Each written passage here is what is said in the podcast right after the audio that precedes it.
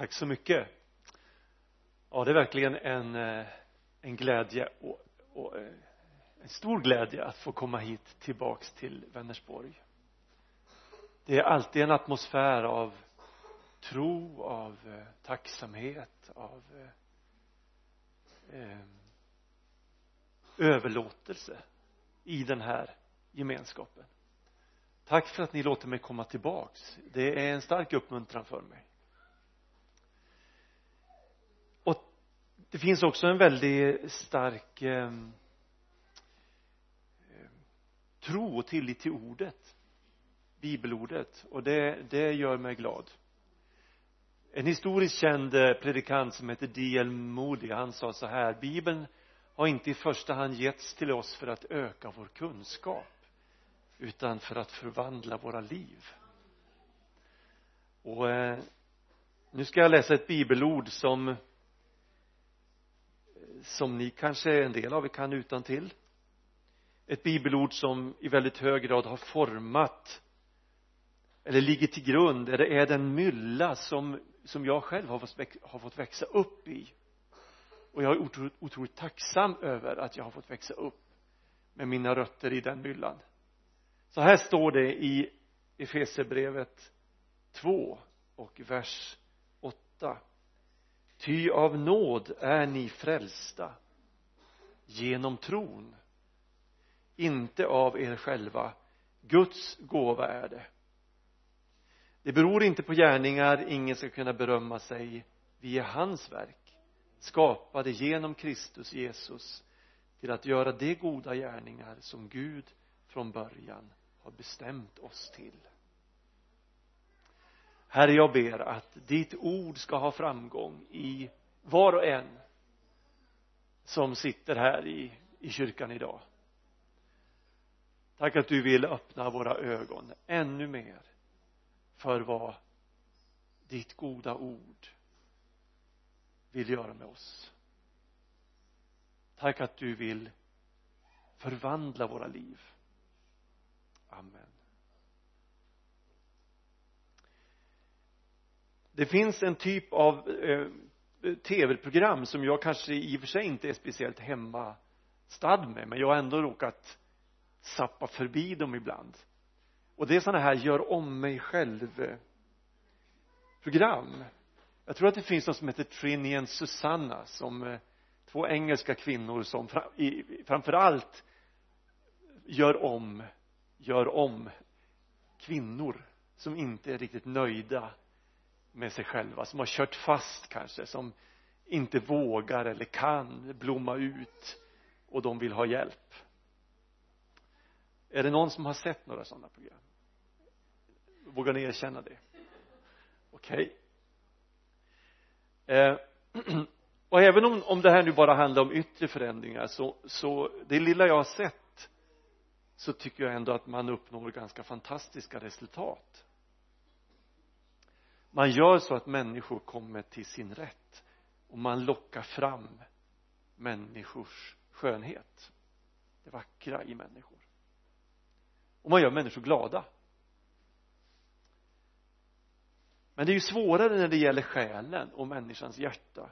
Och ändå är det med all säkerhet fler som skulle söka till ett sådant program. Gör om mig inombords locka fram mitt sanna jag gör mig till en fri människa som kan blomma eh, i livet. Ta bort oron. Gör, ge mig frid, gör mig glad igen. Hjälp mig att hitta meningen med mitt liv. Och det många inte vet det är att ett sådant erbjudande faktiskt finns hela tiden. Det är inte så långt borta som vi tror. Martin Luther reformatorn han sa så här Gud, Guds rättfärdighet är den mantel i vilken Gud sveper in den människa som fryser i sin synd. Rättfärdighet är den mantel i vilken Gud sveper in den människa som fryser i sin synd. Det här ordet frälsning eh, av nåden i frälsta läste vi ju. Frälsning eh, i svenskan eh, kommer från ett gammalt fornnordiskt uttryck som användes för att eh, frihalsad alltså när du blev befriad ifrån stocken på allmänt hånad fastspänd i stocken och så blev du befriad ifrån detta det ordet används för att förklara ordet frälsning i svenskan. Tittar vi på det grekiska huvudordet för frälsning soterios så betyder det att göra frisk att återställa till det normala. Och roten i det viktigaste av de här orden betyder rymlig eller vidsträckt eller fri ifrån begränsning och inskränkning och vi förstår att Guds frälsning innebär att han bereder plats för oss. Han för oss ut på en rymlig plats. Han gör det lätt för oss att andas igen. Eh, och det finns ett uttryck i bibeln som heter Guds barns underbara frihet. Eh, och det här känns det inte lockande. Är, är det någon som inte vill bli frälst efter en efter en sån beskrivning? Tänk att få komma ut i frihet att få komma ut på en rymlig plats att få känna att jag kan andas. Det är enkelt att andas. Jag är fri som människa. Um, och jag är så tacksam att jag som jag sa att jag har fått växa upp i en sån mylla. Jag vet att när jag som, som ung eh, predikant min första riktiga pastortjänst så, så läste jag en bok av författaren och förkunnaren Sven Reichman som heter Kalla till frihet. Och jag minns hur den här, hur den här boken nästan revolutionerade mitt liv. Och jag, jag höll en serie predikningar efter det här, fyra, fem predikningar när jag bara predikade om friheten i Kristus. Och jag det, det, det som, det som framförallt slog mig i den här boken det var när, när, när han lyfte fram bibelns undervisning om där han säger ungefär så här om nu den, den första Adams synd kunde kunde sänka mänskligheten så att det, det, det liksom gick in i våra gener att synda och vända Gud ryggen så kan den andra Adam på samma sätt, på ett lika djupgående sätt ända in i våra gener förändra oss till att lyda Gud alltså det är inte bara en, en, en huvudets, en förståndets ett vägval där jag tänker ja men okej okay, jag har gått så men nu ska jag gå så. Utan det är, det, det är ett, ett löfte om en Gud som vill gå in i hela vår personlighet och befria oss till ett liv där vi lyder Gud. Ehm, kallad till frihet. Efesierbrevet är ju på ett sätt inte kopplat till Efesus eh, tror man i första hand utan man skulle kunna säga att Efesierbrevet är en skriven predikan som skulle läsas i de olika kyrkorna i hela den regionen. Så att det är egentligen inte specifikt riktat till en församling i en stad utan till kristna i allmänhet ett viktigt brev. Men låt mig ändå säga någonting om Efesus. För det kan ju ändå vara bra att veta lite grann i vilken vilket sammanhang, i vilken kontext det här brevet är skrivet. Efesus var en, en jättestad på den tiden i mindre Asien. Eh, låg i en dalsänka där floden Kaistros rann ut i Egeiska havet. Eh, i en av de rikaste romerska provinserna och huvudstad i hela det här området en, en, en, en, en pulserande storstad med vita byggnader som lyste på, på, på som man såg på lång väg. Eh, ett, ett, ett handelscentrum mellan handeln öst-väst. Alltså en, en, en myllrande storstad. Och mitt i den här staden så fanns ett berömt tempel Artemis tempel som var Eh, Eh, en, en gigantisk turistattraktion. Människor från hela världen strömmade till den här staden för att se det här templet som var ett tempel till jaktgudinnan Artemis. Hon hade förfallit till att bli en sexgudinna. Det fanns tusen prostituerade eh, i det här templet. Eh, och vi förstår att det var att det var en ganska destruktiv miljö. Ehm, det här templet drog in massor med intäkter till de som som så att säga levde på det här templet och på den här religiösa dyrkan. Och här i den här den här häxkitteln så, så landar Paulus och börjar förkunna evangeliet, friheten i Kristus. Och han, han under två års tid så undervisar han och det står att hela, hela mindre Asien får under den här tiden höra evangeliet och det växer upp församlingar i hela det här området. Och, och det, det, blir en sån väckelse att det hotar eh, hela den här religiösa dyrkan i, i det här templet och det Paulus måste fly hals över huvud eh, för att det, det blir upplopp i den här staden. Och, och, han beskriver faktiskt att det var så sån kamp. Väldigt mycket glädje, väldigt mycket seger. Många människor kom till tro under och tecken skedde. Människor blev friska befriade från eh, sitt gamla liv och fick gå in i ett nytt liv. Men det var också så oerhört hårt så tufft så att Paulus trodde att han skulle dö under den här perioden. Under de här två åren när han förkunnade. Alltså han han, han trodde att hans liv skulle ta slut.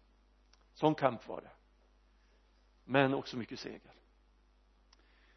det här var ju i, någon gång i början på 50-talet efter Kristus. När Paulus skriver det här brevet så sitter han själv fängslad i husarrest i Rom. Och han eh, tänker säkert väldigt, väldigt mycket på församlingarna i det här området. Hur har de det? Och han vill undervisa dem. Han vill han vill liksom stärka grunden för deras tro och deras liv. Så att de inte ska tappa fotfästet utan hålla fast vid sin tro och veta vad det är de tror på.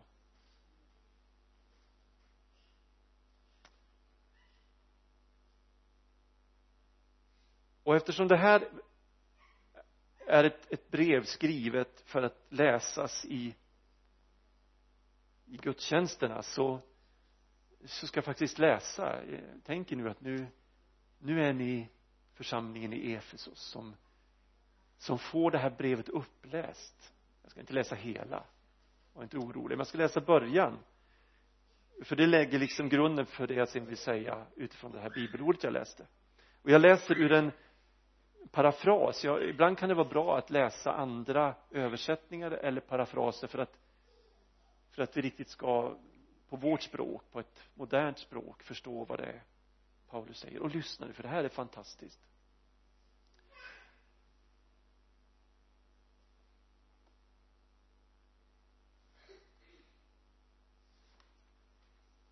Välsignad vare Gud.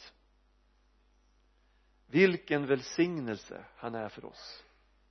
Han är far till vår Herre Jesus Kristus och i livet med honom skänker han oss himmelshög välsignelse. Långt innan han lade jordens grundvalar tänkte han på oss och riktade sin kärlek mot oss för att vi skulle helas och helgas av hans kärlek. För länge, länge sedan bestämde han sig för att adoptera oss som barn genom Jesus Kristus och som han njöt av den tanken.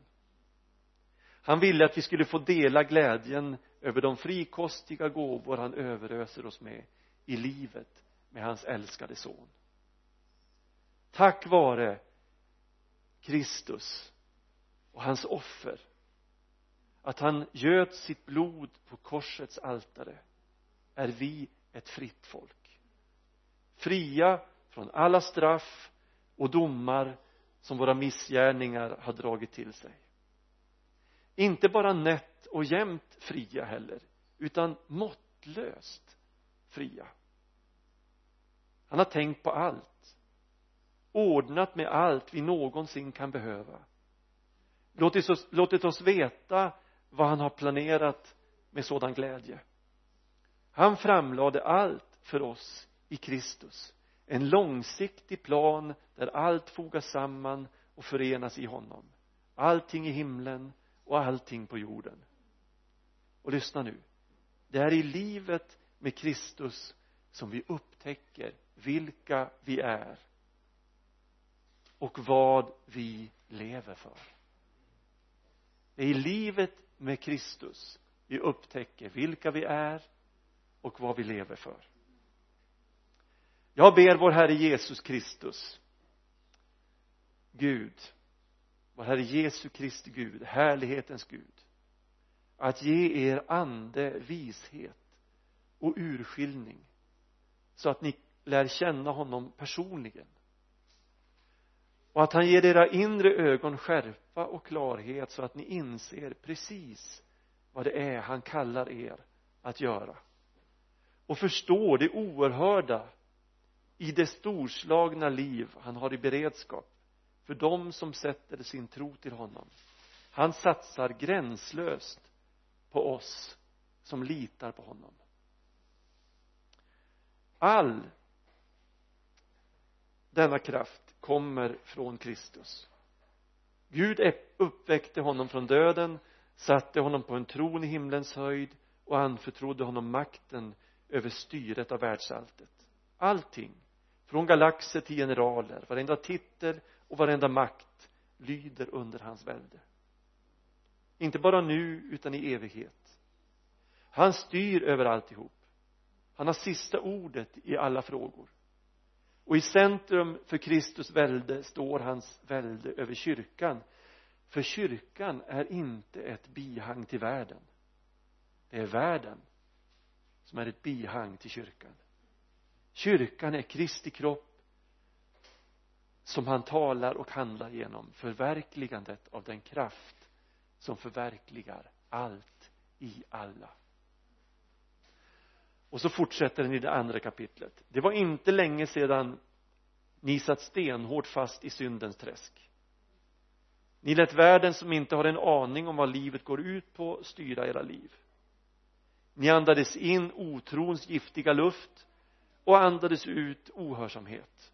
Det gjorde vi alla. Vi, vi gjorde vad vi fick lust till när vi kände för det. Vi satt alla i samma båt. Och det är ett under att Gud inte tappade tålamodet och gjorde sig av med oss hela bunten. Istället slöt han oss i sin famn med ofantligt medlidande och ofattbar kärlek han tog våra liv som synden hade dödat och gav oss liv på nytt tillsammans med Kristus. Det gjorde han helt på egen hand utan vår medverkan. Sedan reste han oss upp och satte oss ner i det himmelska tillsammans med Jesus. Kristus. Kan ni tänka er att man satt andäktigt och lyssnade? I de här församlingarna när det här brevet lästes upp. Och vilka vyer som öppnas.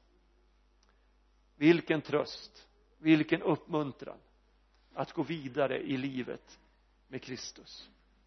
Och så skriver då Paulus av nåd är ni frälsta.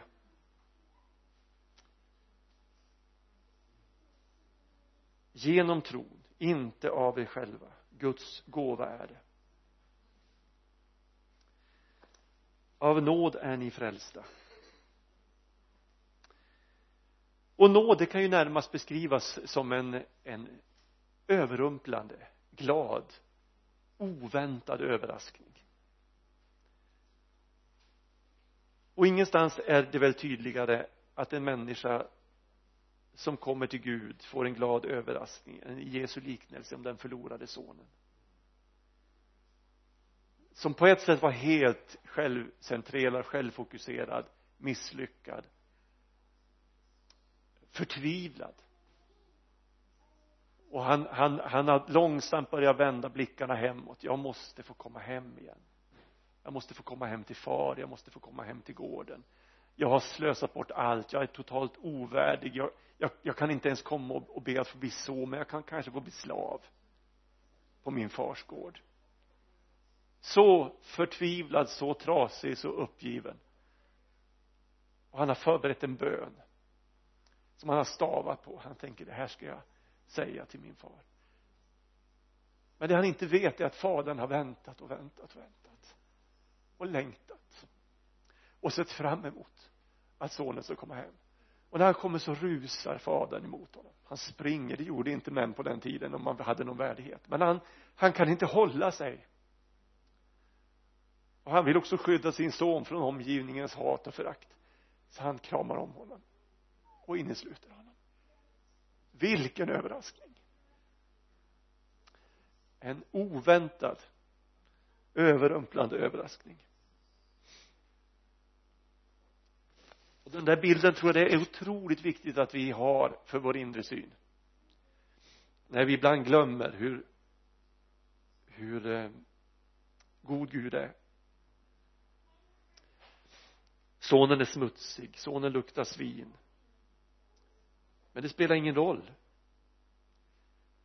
Utan eh, fadern upprättar honom och han får sin värdighet som son tillbaks.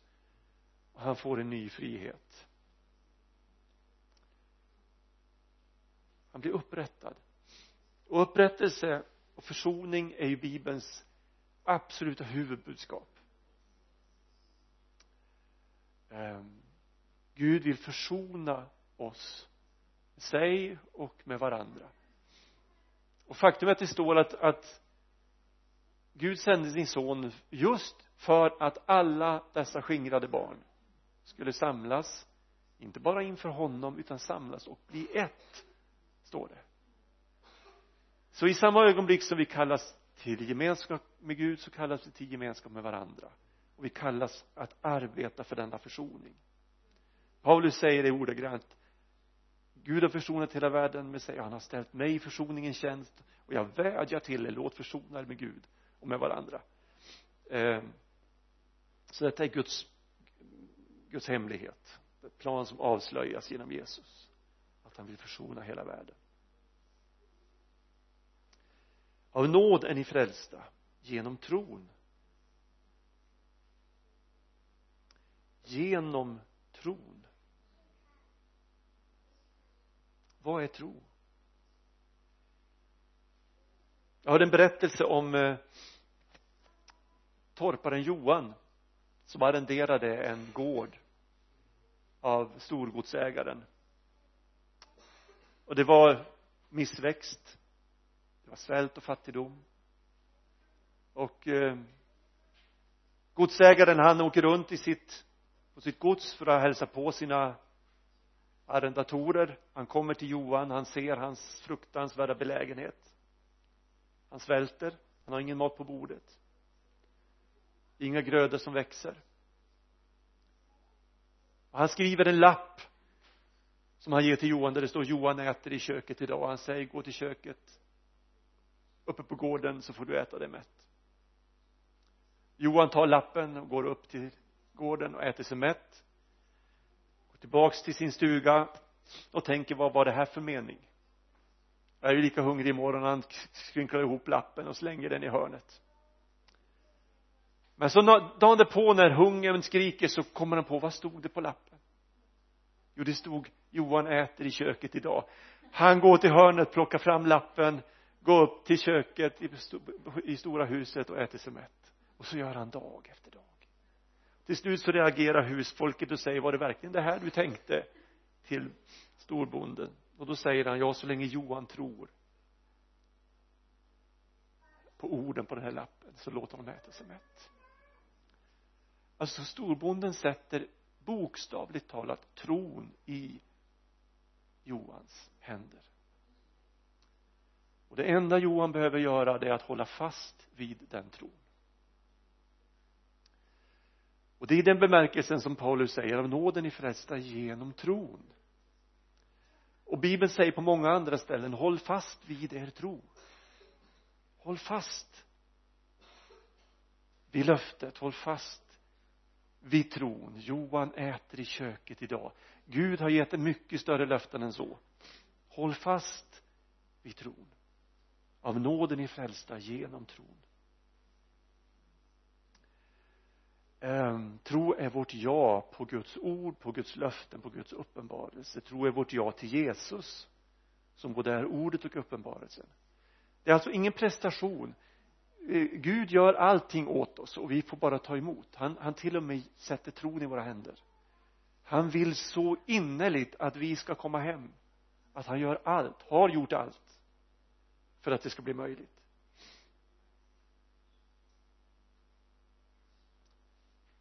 Jag brukar ibland använda, använda en, en, bild, jag vet inte om jag har använt den här men tänk er att, att man, man, man befinner sig i en djup brunn och det är den enda tillvaro jag känner till. Den är djup och den är mörk och den är fuktig och den är hemsk. Och jag, jag befinner mig där i den här brunnen där jag trampar i dyn och jag kan ibland tänka att ja men det här är väl livet det här är den tillvaro som jag ska förhålla mig till. Men så ibland har jag lyft min blick. Och så har jag sett där uppe ibland har jag sett en blå himmel. Jag har sett en fågel flyga över över öppningen. Jag kanske ibland har sett solen lysa ner. Jag har sett månen om natten. Jag har sett stjärnorna. Och jag fattar att det finns en annan verklighet. Men här är jag i den här verkligheten i den här brunnen. Jag kanske har försökt att krafsa mig upp längs väggarna på den här brunnen och kanske ser jag spåren av andra som har försökt att ta sig upp där. Men det spåren räcker inte långt upp på den här väggen förrän de tar slut. Och så en dag så kommer det ett rep nerringlande i den här brunnen.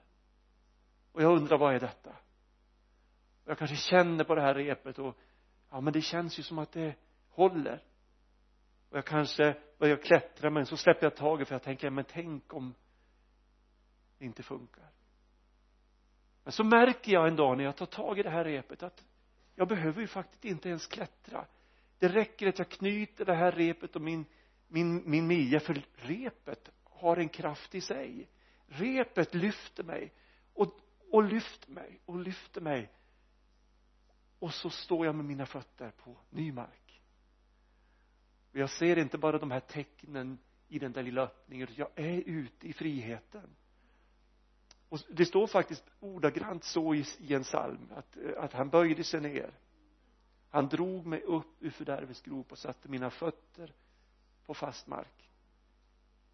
Alltså det enda jag behöver göra det är att bejaka det här repet hålla fast i det här repet så kommer repet trons rep att lyfta mig till ett nytt liv.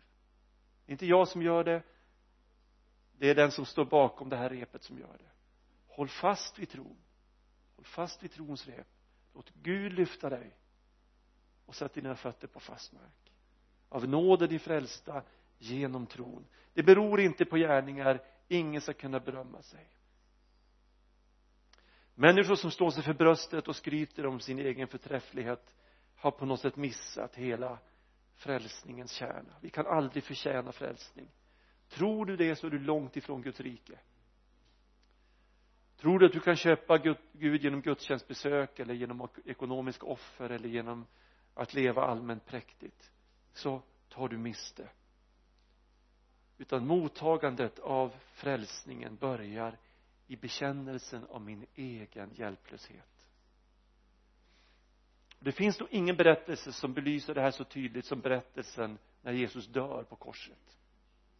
Han korsfästs tillsammans med två män. Brottslingar. För det första visar den berättelsen på nåden. Båda de här rövarna möter egentligen samma nåd att få korsfästas bredvid världens frälsare vilken nåd när man nu ändå skulle korsfästas. Att få korsfästas bredvid honom som snart ska besegra döden. Öppna vägen till livet för en hel mänsklighet. För det andra visar den på tron. För den ena rövaren säger tänk på mig när du kommer i ditt rike. Eh, en bön som på många sätt påminner om den förlorade sonens bön. Alltså jag, jag, jag är hjälplös men, men jag tror på dig. Tänk på mig när du kommer i ditt rike. Och Jesus säger idag ska du vara med mig i paradiset. Eh, det beror inte på gärningar. Ja vad kunde han göra? Minuter, kanske timmar kvar tills jordelivet var slut fastspikad till både händer och fötter. Han kunde inte be en människa om förlåtelse. Han kunde inte göra en enda god gärning. Han hade ingenting att komma med. Eh, och ändå fick han paradiset som gåva. Av nåden i frälsta genom tron. Guds gåva är det. Ehm, skapade genom Kristus Jesus till att göra de goda gärningar som Gud från början har bestämt oss till. Och det här tror jag är ett viktigt, ett vikt, en viktig vers i bibeln.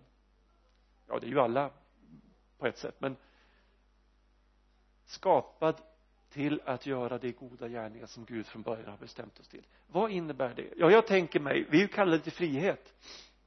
Igår så satt jag faktiskt tillsammans med min fru och, och att jag satt tillsammans med min fru. I det sammanhanget är ett under vi såg Villa vinna SM-finalen mot Västerås.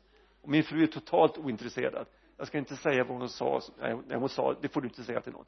För hon vet ingenting om idrott. Men hon satte den och hon tyckte det var spännande. Vi såg Villa besegra Västerås. Äntligen så fick Villa sitt guld. Ytlig glädje men ändå glädje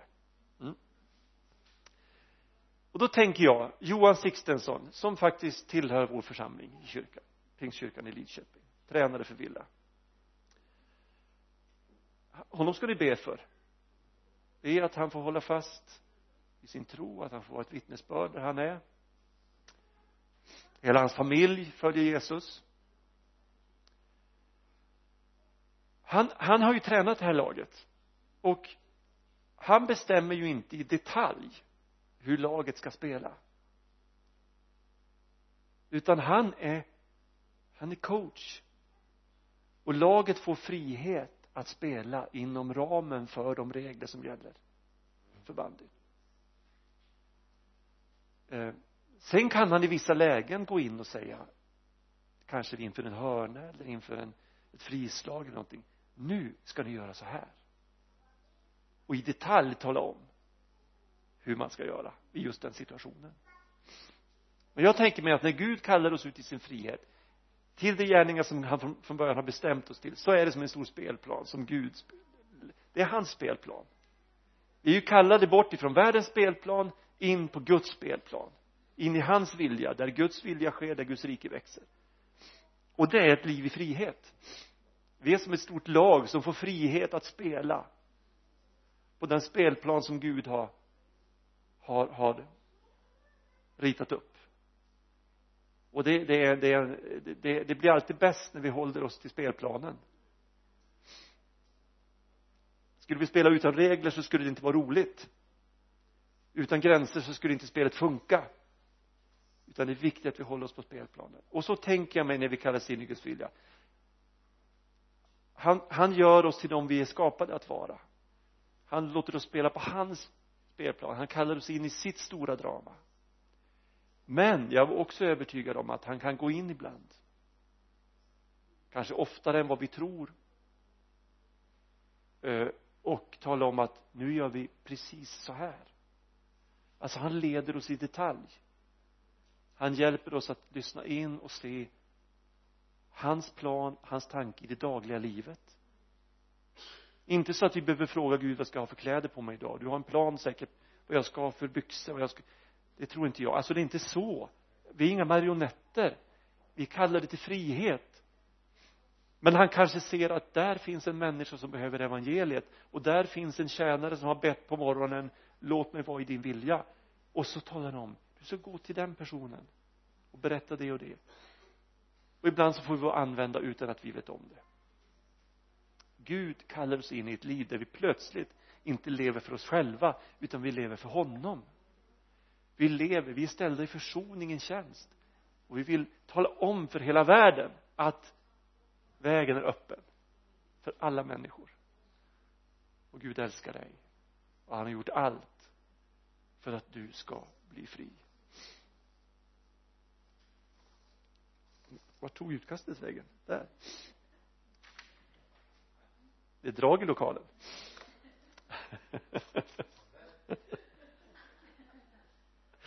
Jag började med att ta exemplet gör om mig i sådana här gör, gör om mig program och i sådana program handlar det om tillit. Jag överlämnar mig åt andra därför att jag tror att deras skicklighet kommer att kunna locka fram det bästa. Jag tror att de klarar det jag inte klarat själv. Och på så sätt är det att leva med Gud.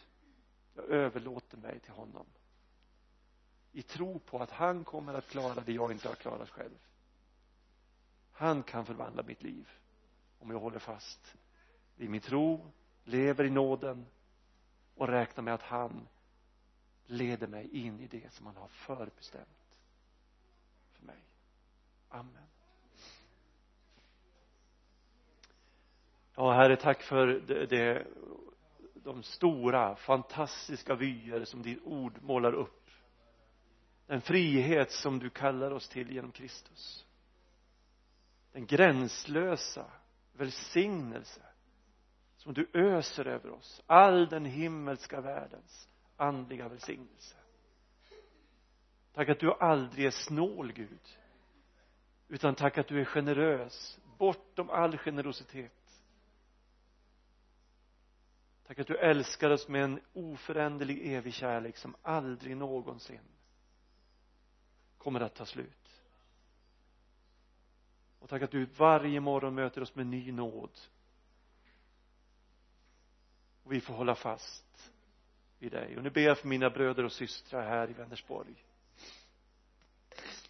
De som har vandrat länge med dig, de som precis har börjat vandring med dig eller den som kanske vill börja vandra med dig idag. Tack att du ser dem, du älskar dem, du vill leda dem och hjälpa dem.